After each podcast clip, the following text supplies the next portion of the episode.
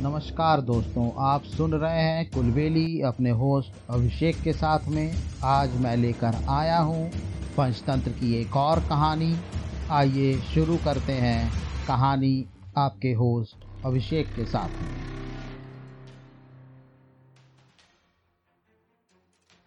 चूहा और साधु।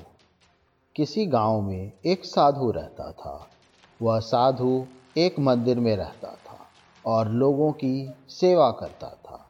भिक्षा मांगकर जो कुछ भी उसे मिलता, वह उसे उन लोगों को दान कर देता, जो मंदिर साफ़ करने में उसका सहयोग करते थे। उस मंदिर में एक चूहा भी रहता था। वह चूहा अक्सर उस साधु का रखा हुआ सारा खाना खा जाता था।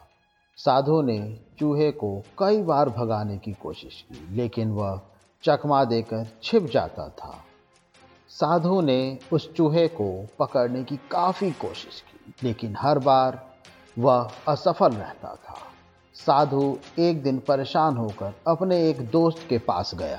उसके दोस्त ने उसे एक प्लान बताया कि चूहे ने मंदिर में अपना कहीं बिल बना रखा होगा और वह वहाँ अपना सारा खाना जमा करता होगा। अगर उसके बिल तक पहुंचकर सारा खाना निकाल लिया जाए तो वह चूहा खुद ही कमज़ोर होकर मर जाएगा। अब साधु और उसके दोस्त ने जहाँ तहाँ बिल खोजना शुरू कर दिया। अंत में उनको बिल मिल ही गया, जिसमें चूहे ने खूब सारा खाना चुरा कर इकट्ठा कर रखा था।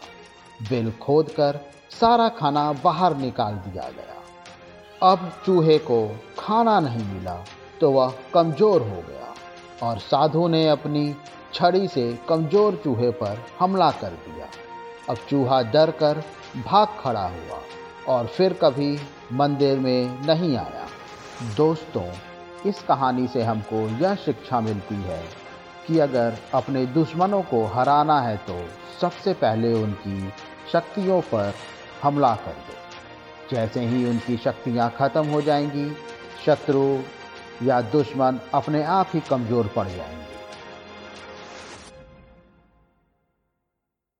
साथी आज के लिए बस इतना ही। मुझे उम्मीद है आज की कहानी आपको पसंद आई होगी। हम मिलते हैं अपने नए एपिसोड में। तब तक के लिए हमें आज्ञा दें। नमस्कार।